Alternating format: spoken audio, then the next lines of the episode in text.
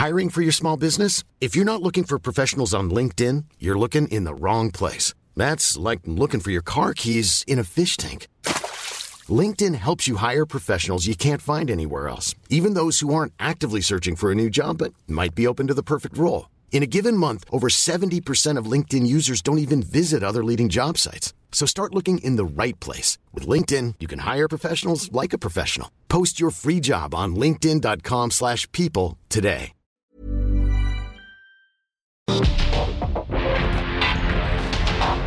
Porque el mundo actual no se entendería sin la economía, las finanzas y los negocios. Acompaña a Mario Maldonado, el columnista de negocios más joven y objetivo del periodismo financiero en su programa. Bitácora de negocios. Said I love you for life, but I just sold our house. We were kids at the start, I guess we're grown ups now. Mm. Couldn't ever imagine even having doubts, but not everything works out. No, now I'm out dancing with strangers. You could be casually dating, damn, it's all changing so fast. I es la vida,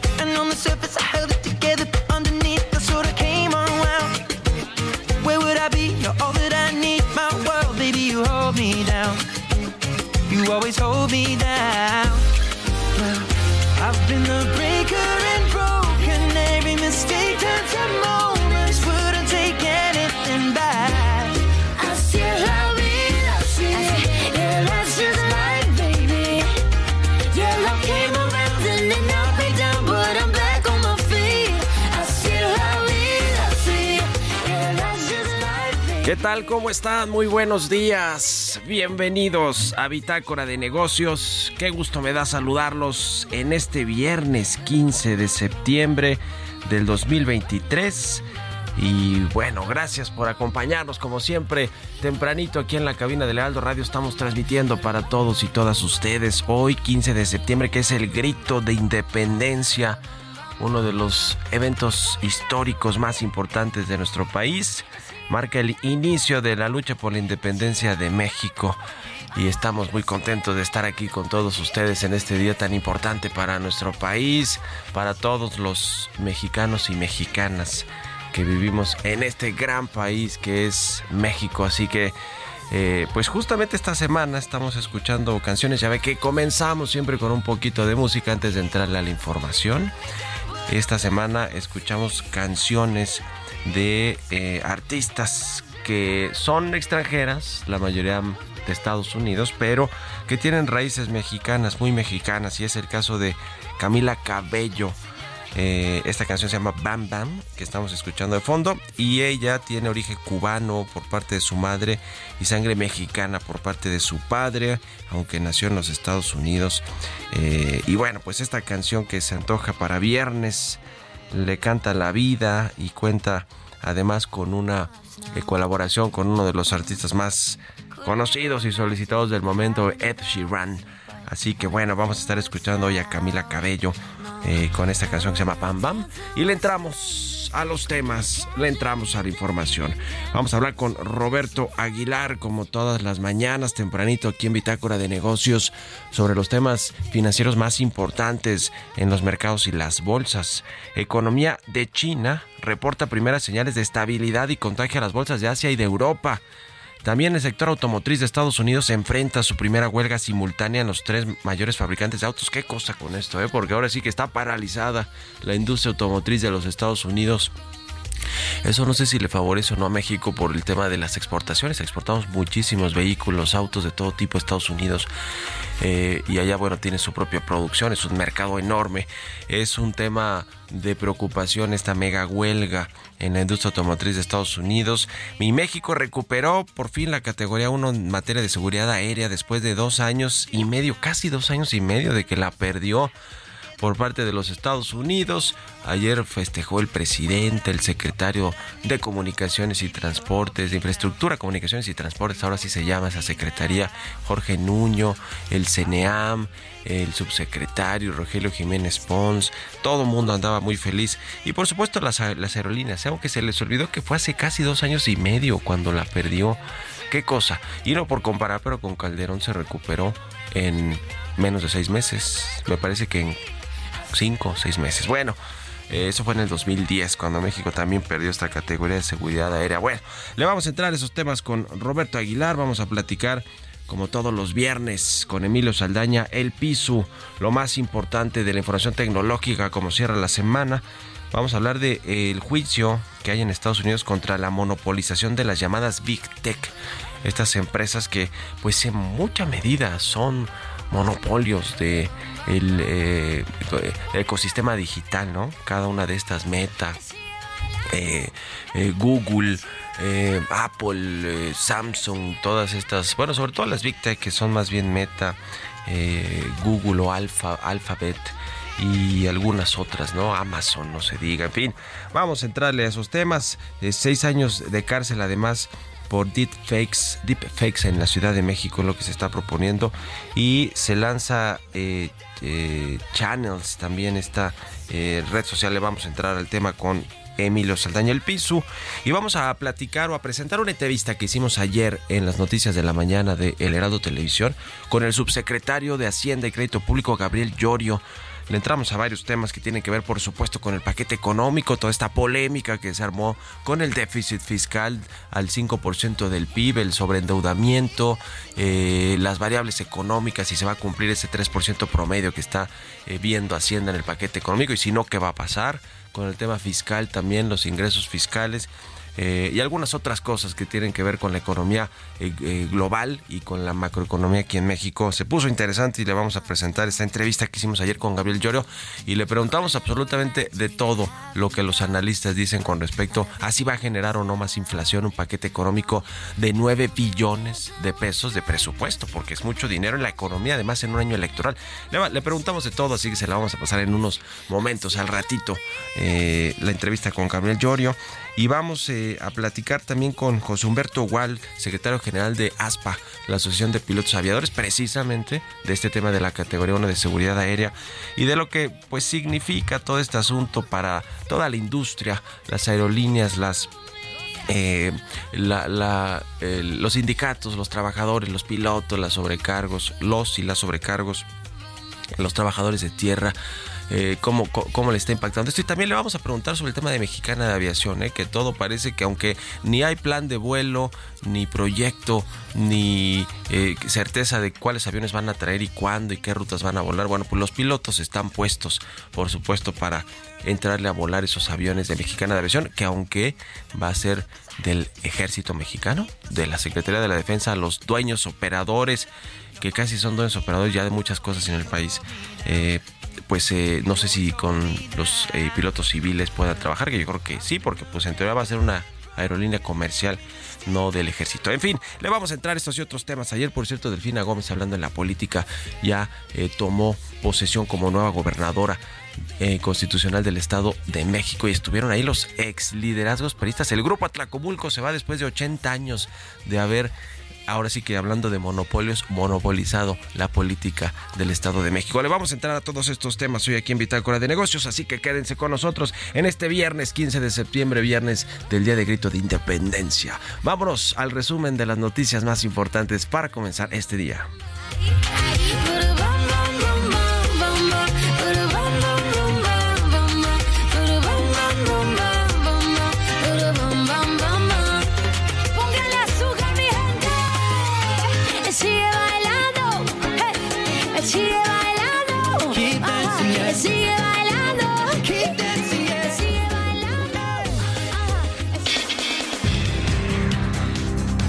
Abrirá México 50 nuevas líneas aéreas tras recuperar la categoría 1 de seguridad aérea. Así lo informó en un comunicado la Secretaría de Infraestructura, Comunicaciones y Transportes, tras dos años de incumplir con estándares de la Organización de Aviación Civil Internacional. Por su parte, la Canaero señaló que la decisión se traduce en beneficios de conectividad, competitividad y recuperación de empleos alerta a la Comisión Federal de Competencia de malas prácticas en pagos con tarjeta. La COFESE identificó que no existen condiciones de competencia efectiva con solo dos proveedores y llamó a Banjico y a la Comisión Nacional Bancaria y de Valores a modificar la normativa y garantizar la interoperabilidad de las redes de pago con tarjeta.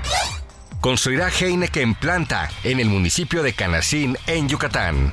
El grupo cervecero detalló que con una inversión de 8.700 millones de pesos, construirá en 2024 y prevé generar 2.000 empleos directos con la construcción de la que sería la primera planta de la compañía en el sureste mexicano y el número 8 en el país reitera el gobierno de Costa Rica su deseo de unirse al tratado entre México, Estados Unidos y Canadá. El ministro costarricense de Comercio Exterior destacó que con el desarrollo de los sectores automovilístico y aeroespacial sería natural su integración al TEMEC, además de que seguiría como un aliado sólido de Estados Unidos en materia de seguridad y economía.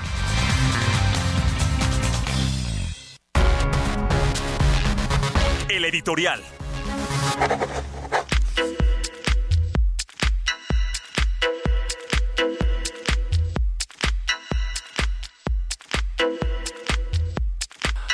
Oiga, pues ayer le platicamos que el tema de la salud es pues de la primera importancia para el gobierno, pero no porque sea muy eficaz ¿eh? en el eh, pues en todo el tema de, la eh, proveeduría de servicios de salud a la población, sobre todo hablando de los servicios públicos, lo que le toca al gobierno, al IMSS, al ISTE, a la Secretaría de Salud, al IMSS Bienestar ahora que sustituyó al fracasado y fallido Insabi, que sustituyó a su vez al Seguro Popular.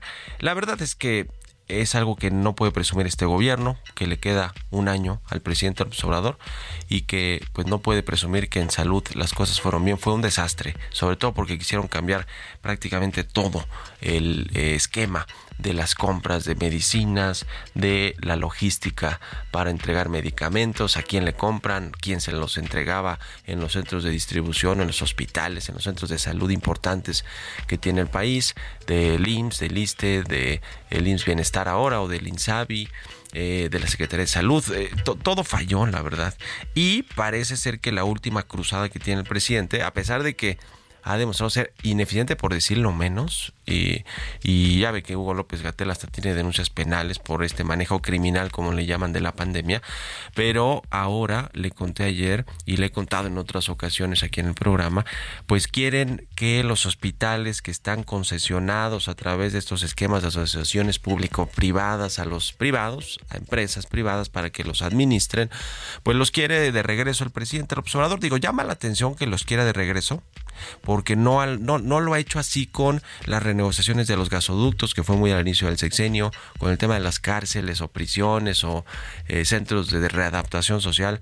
Eh, que también renegoció los términos, también le ha renegociado términos a los eh, concesionarios de ferrocarriles, ¿no? El caso de Grupo México, con el tema del corredor transísmico, con las mineras, pero en el sector de hospitales quiere expulsar por completo a la iniciativa privada, eh, y eh, pues eh, llevarlos a, a los hospitales a que sean operados y administrados por el gobierno.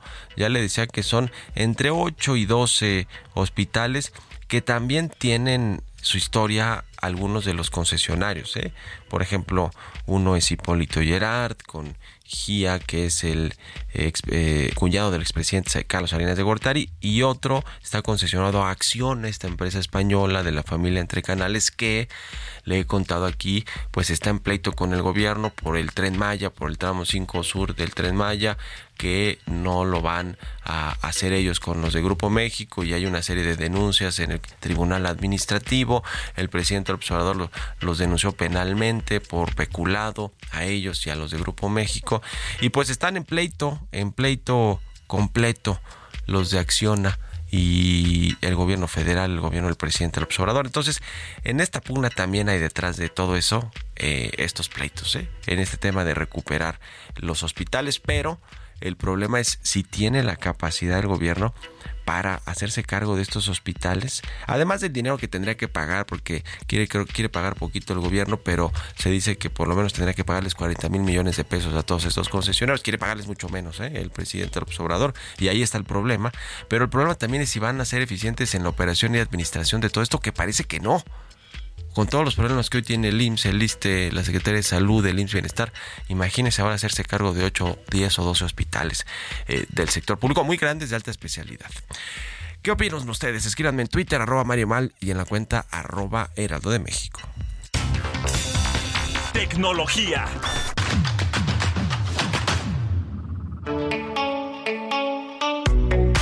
Y como todos los viernes, ya está Emilio Saldaña el Pisu con lo más importante de la tecnología. Mi querido Pisu, ¿cómo te va? Buenos días. Hola, ¿qué tal Mario? Muy feliz viernes y feliz viernes a nuestra audiencia. Esta es la información más relevante en materia de tecnología. ¿Qué buscador usas y por qué es Google? Esa es justo la pregunta que se hacen varios jueces en Estados Unidos. Esta semana comenzó el juicio del Departamento de Justicia de Estados Unidos contra la monopolización del motor de búsqueda de Google, marcando así el primer gran juicio de la era moderna en la antimonopolización de las Big Tech. Este juicio tiene implicaciones significativas para el futuro de Internet y la aplicación de leyes antimonopolio en los Estados Unidos. El caso se centra en si Google abusa de su dominio al pagar a compañías tecnológicas para que su motor de búsqueda sea el predeterminado en dispositivos y en navegadores. Google, por su parte, argumenta que se trata del mejor motor de búsqueda, mientras que el Departamento de Justicia y fiscales generales de varios estados afirman que utilizan su poder para eliminar a la competencia, perjudicando con ello no solo a competidores, sino también a anunciantes, consumidores y usuarios en general al limitar la innovación y opciones de búsqueda. El resultado del juicio podría tener un impacto significativo en la estructura de Google y la industria de las búsquedas en línea. Si Google pierde, por ejemplo, podría enfrentar la división de su organización en empresas más pequeñas o restricciones a sus acuerdos de búsqueda y con ello perder ese servicio de exclusividad o ser la primera opción. Si el Departamento de Justicia perdiera, por otro lado, podría indicar la necesidad de reformas antimonopolio para abordar desde una nueva perspectiva el dominio de las grandes plataformas digitales en la actualidad. Por otro lado, le platico que en el Congreso de la Ciudad de México esta semana se presentó una iniciativa que busca castigar hasta con seis años de prisión a quienes utilizan inteligencia artificial para crear deepfakes, especialmente aquellos de contenido íntimo, falso y en particular aquellos que afectan a mujeres. La iniciativa argumenta que los deepfakes son una grave violación de la privacidad y dignidad de las víctimas. Y aunque los deepfakes de contenido sexual falso no son nada nuevo o un problema nuevo, su proliferación sí se ha incrementado con la llegada de herramientas de plataforma de inteligencia artificial. La iniciativa propone definir este acto como un delito y además establecer penas de prisión y multas. Sin embargo, la propuesta no incluye medidas para educar a la población sobre cómo identificar este tipo de tecnologías, centrándose básicamente en el castigo. Finalmente, le comparto que WhatsApp ha lanzado esta semana su función Canales en más de 150 países. La aplicación de mensajería instantánea presentó esta semana una vía privada para recibir actualizaciones relevantes en 150 países y da la bienvenida a miles de organizaciones, equipos, artistas, intelectuales, ofreciendo a los usuarios una posibilidad de seguirlos directamente a través de WhatsApp. Se trata de un nuevo espacio en el que se pueden recibir actualizaciones de los creadores, organizaciones y marcas, pudiendo hacerlo en forma de mensajes con fotos, texto, video, stickers o encuestas. Pero los usuarios no pueden responder, sino únicamente reaccionar a dichos contenidos. Los canales son públicos y guardan hasta 30 días del historial. Podrás encontrar los nuevos canales buscándolos en WhatsApp o explorando en un directorio recién creado y ver sus actualizaciones más recientes en la sección de estados dentro de la plataforma. Que tengan muy bonito fin de semana. Soy Emilio Saldaña, El Piso. Economía y mercados.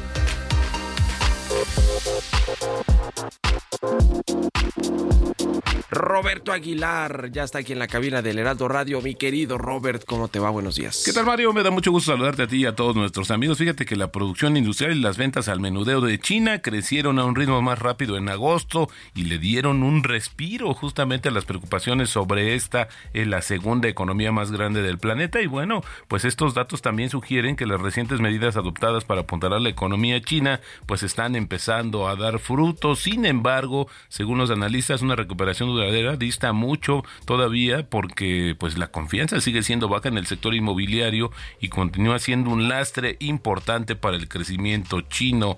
En respuesta, las bolsas asiáticas subían con fuerza prolongando el repunte de la renta variable mundial después de que se reforzaran las expectativas de que el ciclo de endurecimiento de los principales bancos centrales del mundo estaría a punto de terminar. Y justamente te comento que las bolsas europeas encaminaban a su mejor rendimiento semanal en dos meses, animadas por la esperanza de que el Banco Central Europeo ponga fin a su ciclo de alza de tasas. Ayer el banco subió su tasa de interés oficial hasta la cifra récord de 4% y advirtió que se mantendría en ese nivel hasta que se abordara el problema de la inflación por encima del objetivo. Aún así, los mercados se aferraron a la esperanza de que el Banco Central Europeo, ante el debilitamiento de la economía de la zona euro, espere eh, a que haya más pruebas de, su de que su endurecimiento monetario hasta ahora pues ha frenado la economía y se entonces por recortar las tasas, pero ya Christine Lagarde dijo que no, que no va a haber por lo menos en el corto plazo baja de la tasa en el Banco Central Europeo. Y luego el sindicato United Auto Worker inició huelgas simultáneas en tres fábricas de General Motors, Ford y Stellantis, que es propietaria de Chrysler, eh, dando inicio a la acción laboral industrial más ambiciosa de Estados Unidos en décadas, que incluye a los tres grandes fabricantes estadounidenses de autos. que reclaman los trabajadores? Que es interesante porque ya hubo una intervención directa incluso del presidente Joe Biden. Bueno, pues una mayor participación en los beneficios generados por, las, por los camiones de combustión y una mayor seguridad, que esto me parece mucho más relevante, y una mayor seguridad laboral a medida de que los fabricantes de automóviles se orientan hacia los vehículos eléctricos, porque también el uso de la mano de obra con estos vehículos es mucho menor. Bueno, también te comento que el tipo de cambio cotizando en estos momentos en 17.09, ya tenemos otra vez una apreciación en el mes de 0.4% y en el año una depreciación de 12.2%. Pues ahí está el tipo de cambio, eh, pues defensivo, pero ya no tanto, mi querido Robert. Y la próxima semana hay decisión de política monetaria, ¿verdad? el día 20 de en Estados Unidos. El 20 en Estados Unidos. ¿Y cómo están ahora los, los momios, las apuestas? Pues que básicamente la tasa eh, no se mueva y que justamente haya un incremento antes de que, digo, pero un descenso antes de que termine el año, pero la verdad es que sí está todavía bastante complicado predecir qué va a pasar con la Reserva Federal, pero por lo menos hoy está descontado que no haga nada en la próxima reunión, que será justamente el 20 de septiembre. El 20 de septiembre y luego la de México, la del Banco de México, será en la última semana. Vendrá en la última semana, justamente para que ya eh, pues también veamos que se mantenga, porque ese es eh, eh, el tema que está descontando el mercado, que no haya ningún movimiento de política monetaria en México, quizás hasta el primer trimestre del 2024. Pues así será. Y es más o menos lo que está previendo también eh, la Secretaría de Hacienda en el paquete económico el próximo año, que cree que la tasa va a bajar a un 9% desde el 11.25 que tenemos ahora la tasa de referencia del Banco Central. Gracias, Roberto Aguilar. Al contrario, Mario, muy buenos días. Nos vemos a ratito en la televisión. Roberto Aguilar, síganlo en Twitter. Roberto AH, vámonos a la pausa. Regresamos. En un momento continuamos con la información más relevante del mundo financiero en Bitácora de Negocios con Mario Maldonado. Regresamos.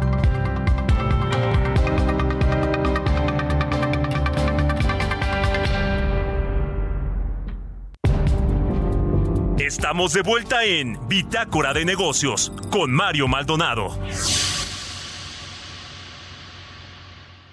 Amigos del Heraldo Radio. ¿Cuántos de aquí son aficionados al deporte blanco? Porque les tengo una muy buena noticia, ya que Akron trae para todos nosotros el GDL Open Akron. Del 17 al 23 de septiembre, el complejo panamericano de tenis será testigo de las mejores jugadas, de la destreza y la pasión que solamente las mejores tenistas del mundo pueden lograr. Y es que como cada paso en la cancha requiere energía y movimiento, Akron trae al juego su compromiso con el deporte. Su pasión es impulsar el rendimiento no solo en los motores y máquinas, sino también en las atletas de elite que dan lo mejor de sí en cada partido. Ahora que ya lo saben, no esperen más. Disfruten de cada game, de cada set y de cada match, porque Guadalajara se viste de blanco con el GDL Open Akron 2023. Akron Estamos en el deporte. Muchas gracias. You said you hated the ocean, but you're surfing now. I Said I love you for life, but I just sold our house. We were kids at the start, I guess we're grown ups now. Mm. Couldn't ever imagine even having doubts, but not everything works out. No, now I'm out dancing with strangers. You could be casually dating, damn, it's all changing so fast. Así es la vida, sí, yeah, that's just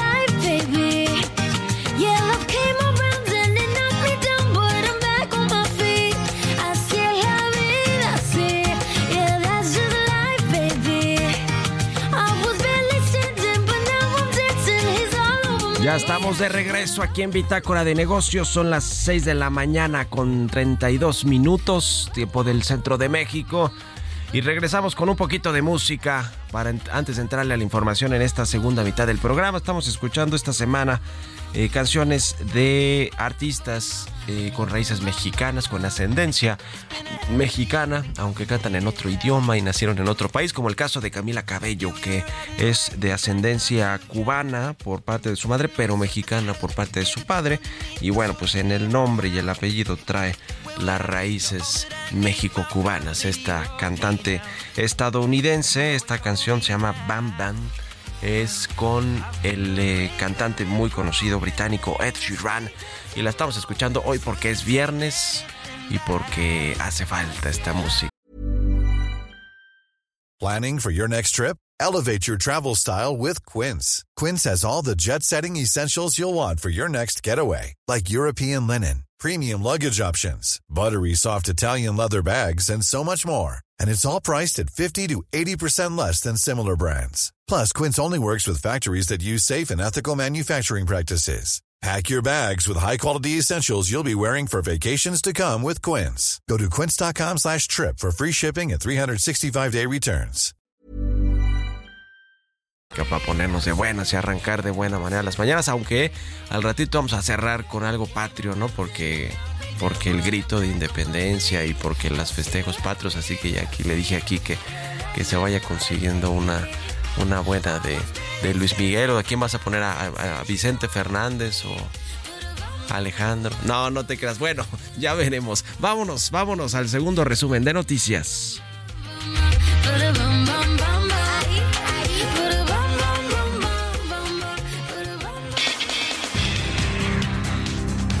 Aclara el presidente López Obrador que su administración se mantiene sin contratar deuda adicional, al detallar que la deuda al inicio de su mandato era del 46.5% del Producto Interno Bruto y pese a alcanzar un pico de 52 puntos durante la pandemia, hoy se ubica en alrededor del 47%. Afirmó que la cifra es muestra de la solidez en las finanzas públicas se reduce 3.4% la brecha de género del ingreso laboral en el país entre 2018 y 2022. El informe presentado por la Comisión Nacional de Salarios Mínimos destaca que en 2018 la brecha era de 18.1%. Ahora se ubica en 14.6 puntos gracias a los incrementos en el salario mínimo. Aplazan hasta el 31 de diciembre de 2026 cumplimiento de diésel de ultrabajo azufre por parte de Pemex. Esta nueva prórroga, pues inicialmente estaba programada para 2009, fue otorgada de manera unánime y sin mayor explicación por el órgano de gobierno de la Comisión Reguladora de Energía. Cierra Wall Street al alza ante indicadores económicos sólidos. Con avances de 1.0% del Dow Jones, de 0.8 puntos del índice de tecnología Nasdaq y del Standard Poor's 500, la bolsa de Nueva York cerró en verde la tarde del jueves. También, debido a la exitosa salida a la bolsa de la empresa británica de chips ARM y a la aceleración de 0.6 puntos en agosto de las ventas minoristas estadounidenses. Entrevista. Y bien, ya le decía, platicamos con el subsecretario de Hacienda y Crédito Público, Gabriel Llorio, sobre el paquete económico 2024, estas preocupaciones que se dieron en el mundo por el, el déficit fiscal, que se dieron en- entre los analistas eh, y economistas, los bancos de inversión, y sí, pues sí en el mundo, porque las calificadoras de riesgo crediticio también le pusieron el ojo a este endeudamiento, sobreendeudamiento adicional de México para financiar el gasto público, estos más de 2 billones de pesos que van a salirse a pedir en los mercados globales y locales para financiar el presupuesto, que es de 9 billones, y entonces se va a ampliar el déficit fiscal a, a cerca de 5% del Producto Interno Bruto de México, un déficit fiscal histórico que no tenemos desde 1988 y que ha generado preocupaciones entre los banqueros, los analistas, las casas de bolsa y las agencias calificadoras. Le preguntamos de esto y de otras cosas a Gabriel Llori en esta entrevista, así que vamos a escuchar al subsecretario de Hacienda. Vamos a hablar de este tema y me da mucho gusto saludar al subsecretario de Hacienda y Crédito Público, Gabriel Llorio. ¿Cómo estás, Gabriel? Buenos días. Muy buenos días, Mario. Muy bien, muchas gracias por invitarme. Qué gusto saludarte. Pues todo histórico, presupuesto histórico de más de 9 billones, eh, también un déficit eh, fiscal histórico. Eh, ¿Qué nos dices de este paquete económico? Porque ha generado pues de comentarios no solo de analistas económicos, de bancos, de inversión, casas de bolsa, sino de las calificadoras de riesgo crediticio. Sí, es un, es bueno, obviamente es el último programa económico que va a, realizar esta administración. El, próximo programa económico ya prácticamente lo va a elaborar eh, el equipo de transición de la siguiente administración y lo presentarán ellos. Sí. Pero este programa económico es muy importante en términos no solo que es el último, sino que también eh, asegurar los recursos para, para finalizar las obras de infraestructura que fueron los compromisos del presidente. Esto es importante para que no sean eh, heredadas a la siguiente administración y esto no les genere una presión financiera por la construcción eh, de infraestructura, ¿no? Cada obra de infraestructura obviamente tiene después eh, una, una, consecución de gastos de administración, pero no, pero no heredar la parte sola de, infraestructura. Esto es lo que se quiere acabar en esta, en esta administración. En 2023 tuvimos un, vamos a tener un déficit más, más pequeño de lo que habíamos pensado y lo que habíamos propuesto al Congreso, porque parte de estas obras, como son de gran escala, tienen una inercia de gasto que no, no necesariamente se completa en el año fiscal. Entonces tenemos que asegurar estos recursos, eso está incluyendo en el presupuesto 2024. Obviamente también se está incluyendo todos los apoyos sociales, está asegurando las fuentes de financiamiento y es un presupuesto, un programa económico que tiene ciertas líneas defensivas en caso hay que ir previendo si sucede algo de volatilidad en 2024 y eso implica eh, subir un poco el déficit para dar cabida a este gasto extraordinario, es un déficit de una sola vez. México va a seguir siendo y sigue siendo uno de los países con menor nivel de endeudamiento en la región. Las calificadoras siempre establecimos con ellos y discutimos con ellos que la política de endeudamiento iba a era mantener eh, la deuda como porcentaje del PIB abajo de 50 y este programa económico nos va a llevar a tener eh, la deuda como porcentaje del Producto Interno Bruto en 48.8 y ha venido disminuyendo desde 2020 que alcanzó casi 52, entonces de manera sostenida la deuda se mantiene en una senda en una senda sostenida. Somos muy conservadores en las variables económicas. Eh, pensamos que el crecimiento va a estar entre 2.5 y 3.5 y el resto de las variables están en línea con lo que espera eh, el mercado de los 9 billones de pesos que están planteados en el proyecto de presupuesto, más o menos 2 billones van a eh, financiarse, es decir, van a buscarse eh, que, se contrate la deuda eh, para llevarla a estos niveles de 48, 49% del PIB más o menos lo que nos dices, Gabriel Llorio. esta deuda que se saldrá a contratar en los mercados, me imagino, globales, externos y, locales, pues será con una tasa de interés todavía alta el próximo año, ¿no?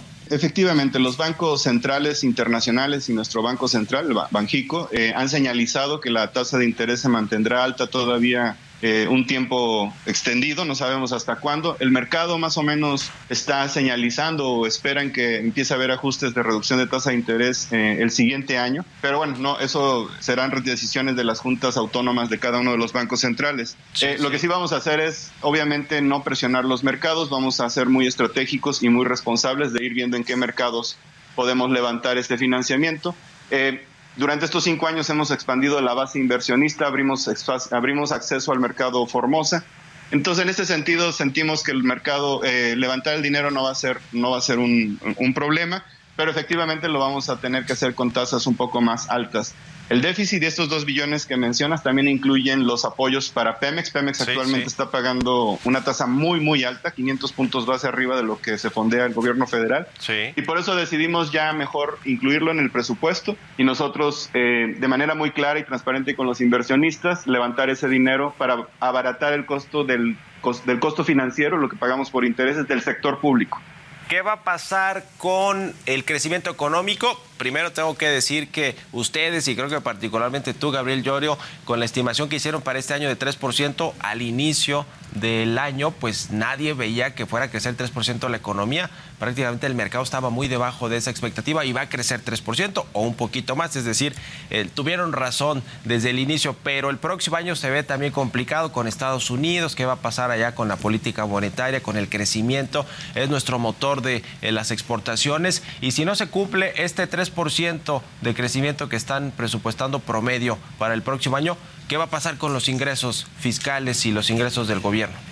De hecho, el presupuesto está elaborado con, con estimaciones muy conservadoras. Entonces, déjame responder, si quieres, tal vez un poco segmentar la respuesta. Sí, sí, Efectivamente, estamos viendo un crecimiento entre el 2.5 y 3.5 para el siguiente año. México ha venido creciendo entre el 3 y el 4% desde el 2020, cuando, después del impacto de COVID. Parte fue recuperación y rebote, pero digamos, en los últimos trimestres hemos visto crecimientos entre el 3 y el 4. ¿Qué estamos observando a nivel internacional? Eh, efectivamente, eh, Europa, por ejemplo, Alemania entrando en recesión técnica, una desaceleración en la zona europea. Eh, Alemania tiene un intenso flujo comercial con China y China también no queda claro todavía que pueda expandir su economía, parece que está creciendo menos y eso está generando una percepción de un menor crecimiento global, menor demanda interna, mejor, menor demanda global. Estados Unidos pareciera estar entrando algunos de sus sectores en una moderación de crecimiento y hace un año, eh, para hacer la distinción, se hablaba de una recesión económica, ahora ya casi nadie habla de una recesión económica, pero sí se habla de una moderación económica. Entonces, la perspectiva se ve eh, retadora, pero no tan complicada como se veía hace un año. Y en México se está materializando cada vez más el fenómeno, eh, la tendencia de relocalización de empresas. Sí. Solo pensamos que sí va a haber una moderación de crecimiento, pero no una recesión, y por eso estamos quitándole un punto 5 al rango que habíamos estado observando entre el 3 y el 4, y ahora vemos entre el 2, 5 y el 3. Sin embargo, los ingresos los estimamos con 2.6 de crecimiento, es decir, con el rango inferior del, rango que presentamos al Congreso. Y si hubiera una una disminución del crecimiento, es decir, supongamos que queda en 1.6, esa diferencia son 50 mil millones eh, de pesos. Digo, es mucho para una persona, pero en términos del presupuesto y del tamaño, es algo que se puede manejar y lo podemos eh, absorber. Entonces es muy conservador y es muy defensivo el presupuesto en este sentido. Regresando al tema del déficit fiscal de 5% del PIB, que está, pues eh, según los indicadores, las mediciones históricas, alto, va a estar más alto desde 1988, 1990 más o menos por ahí. Eh, esto para después bajarlo, ¿cómo va a ser posible o cómo se, explica? Ya no va a haber la necesidad de, los, de, meterle dinero a los proyectos de infraestructura que van a terminarse el próximo año, pero la lectura de muchos analistas, Gabriel Llorio, subsecretario de Hacienda, es que pues le están dejando el paquete al próximo gobierno para que después haga bolas a ver cómo bajan ese déficit fiscal. No, de ninguna manera. Eh, esa percepción es errónea. Eh, este es un gasto de una sola vez, es un gasto que se puede considerar extraordinario, tiene que ver puramente con las obras de infraestructura y, y además también con, estamos incluyendo el gasto de Pemex. Pemex antes iba al mercado y se financiaba, ahora no lo va a hacer. Sí. Y, y eso es un tema, es, digamos, de mitigación de riesgos ante un eventual evento de volatilidad en 2024 y que Pemex no pueda financiarse o refinanciar su deuda. Entonces la estamos incluyendo y eso está incluido, eh, eh, perdón, la estamos incluyendo en el déficit. Ahora, esto al ser un gasto extraordinario, y si pensamos puramente en los proyectos del presidente, los proyectos de, infraestructura, de gran infraestructura, más o menos eso suman un punto del PIB. Eh, al acabarlos en 2024, prácticamente ese gasto extraordinario se disminuye y vamos a estar en la misma senda de sostenibilidad que teníamos antes. Eh, nosotros vamos a ser muy responsables para entregarle a la siguiente administración finanzas sin presiones, sin presiones financieras, hemos refinanciado la deuda, para que puedan eh, obviamente tomar las decisiones durante su primer año de gobierno en 2025 sin ningún tipo de urgencia para hacer reformas fiscales. Ellos ya tomarán o ellas ya tomarán las decisiones que tengan que tomar en términos de qué quieren mejorar o cambiar pero no vamos a, heredar, este no es un déficit estructural permanente, es un gasto extraordinario de una sola vez, gasto de infraestructura que se reduce inmediatamente una vez que se acaban las obras en 2024. Solo pondría rápidamente en contexto que entre el 2023 y 2024 estamos concentrando la mayor parte de los recursos para acabar estas obras. Y en 2023 vamos a acabar con un déficit menor, de hecho, porque eh, la inercia de gasto de las obras generó un subejercicio eh, significativo y este es el que se está ahora incluyendo en el siguiente año que será el 2024. Digamos que sin el gasto extraordinario de estas obras que van a concluirse el próximo año, en el 2025 estaríamos pensando que el déficit fiscal regresaría a niveles de ¿qué? ¿De 2, 3%? Sí, tendríamos que estar viendo más o menos un, un déficit eh, un déficit nominal similar al que teníamos aprobado para el 2023, que es alrededor de 1.2 o tal vez un poco menos, de hecho. Ok, pues está muy interesante. Por último, te pregunto brevemente, eh, Gabriel Llorio, el tema de la inflación para el próximo año, que la tienen proyectada en 3.8%. Hay economistas también o analistas que dicen que con el gasto de 9 billones y con elecciones, es decir, con mucho dinero en la economía, este dato de 3.8% pues puede estar muy conservador, es decir, que va a haber presiones inflacionarias por todo el dinero que va a haber en la economía el próximo año. Eh, estarían en lo correcto cuando suponen que eh, hay puramente incentivos por el lado de la oferta, y esto no es el caso actualmente. Eh, la política fiscal y la política monetaria han estado coordinadas desde el impacto de COVID, cuando activamos el PASIC y cuando, la, cuando el Banco Central empezó a subir la tasa de interés fue contención por el lado de la demanda, pero también hemos venido invirtiendo por el lado de la oferta. Todas las inversiones de infraestructura nos están elevando y nos van a elevar más el PIB potencial eso lo que nos genera es espacio para absorber eh, cualquier efecto marginal que pueda haber en el aumento de la demanda. Eh, actualmente la inflación que estamos observando sigue la mitad de la inflación bien, viniendo del exterior, eh, todavía por choques eh, que vimos en COVID y que ya no voy a repetir porque los hemos discutido mucho. y además también hay que tener en cuenta que el 2024 va a ser un año, pues prácticamente es un año de elección, es un año de transición, convergen dos, convergen dos elecciones, la de Estados Unidos y la de México. También. Y probablemente a partir de julio que se defina pues la candidata que ganó, prácticamente será digamos, una transición en la que seguro vamos a observar una ralentización del gasto. Entonces, eh, nosotros no creemos que va a haber una presión sobre, sobre la demanda eh, agregada en México. Hay que, hay que también tomar en cuenta que, los, que el, proceso de relocalización de empresas también está generando ya actualmente una presión en la demanda y estos se, ya, se, ya se están reflejando, por ejemplo, en los precios de las rentas, en los precios de materiales como eh, acero, eh, cemento, etcétera. pensamos que esto lo vamos a monitorear, pero no pensamos que va a tener esta, este efecto porque estamos incrementando también el lado de la oferta. Bueno, pues te agradezco como siempre, Gabriel Llori, subsecretario de Hacienda, por estos minutos y muy buenos días. Al contrario, muchas gracias, Mario. Un saludo a todo tu auditorio. Igualmente, hasta luego. Línea Italia, Eccellenza Inmobile. Presenta. Línea Italia, líderes en fabricación de mobiliario corporativo, innovando en el diseño de ambientes de trabajo funcionales y ergonómicos. 32 años de experiencia nacional e internacional brindando asesoría en tus proyectos de principio a fin. Imagina tu espacio y nosotros lo hacemos realidad, porque remodelar tus oficinas nunca fue tan fácil. Conoce nuestro amplio catálogo de colecciones en lineaitalia.com.mx. Excelenza Inmóvil. Entrevista. Y ya le decía, vamos a platicar con José Humberto Gual, secretario general de ASPA, que es la Asociación Sindical de Pilotos Aviadores. ¿Cómo estás, José Humberto? Buenos días. Muy buenos días, mi querido Mario. Un fuerte saludo a ti, a todo el auditorio y aquí con el gusto de platicar. Igualmente, mucho gusto saludarte.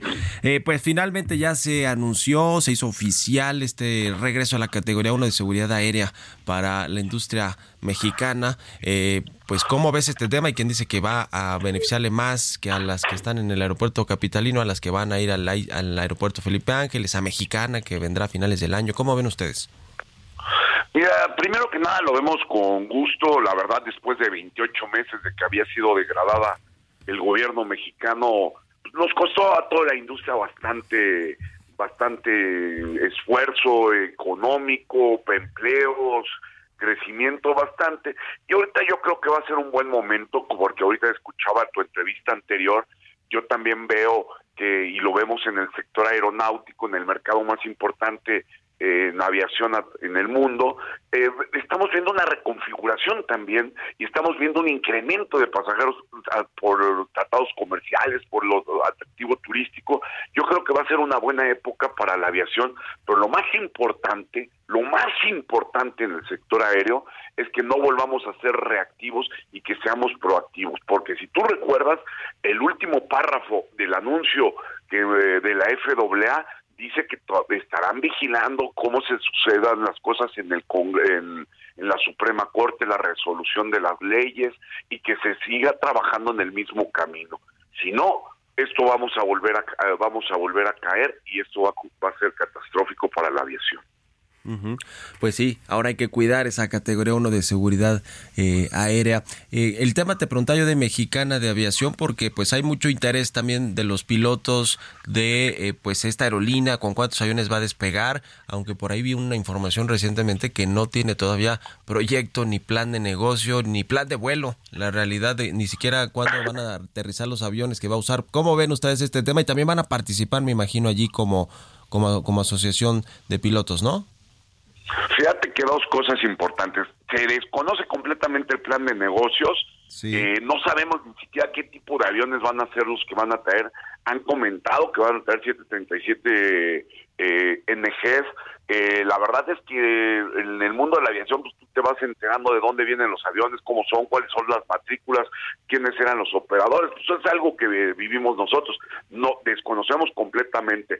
Y sí vemos con una preocupación que yo acabo de mandar una carta porque ahora resulta que dicen que no que los trabajadores no quieren que sean sindicalizados caramba, van en un sentido contrario. Por un lado impulsan la reforma laboral, por otro lado dicen que los trabajadores, que se les va a dar mayor libertad.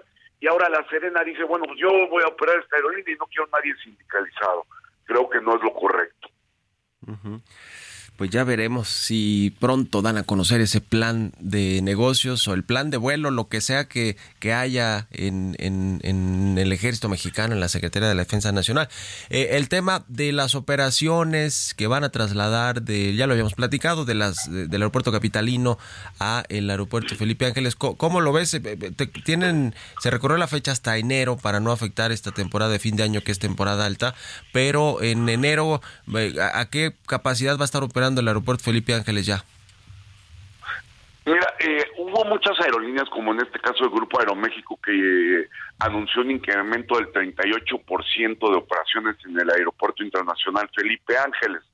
eh, no desconozco, sé que, por ejemplo, Viva y Volaris también han hecho un incremento no tan eh, tan grande como lo ha hecho Grupo Aeroméxico, pero se han hecho un incremento la verdad nosotros también vemos ahí que no yo no lo veo con buenos ojos y, ahora sí me voy a quitar la camisa de, de, cuestión sindical me voy a poner la camisa de mexicano. Yo no veo con buenos ojos que hayan dicho en esta está saturado el espacio aéreo pero únicamente a los que voy a afectar van a ser a las líneas mexicanas. Yo la verdad no lo creo.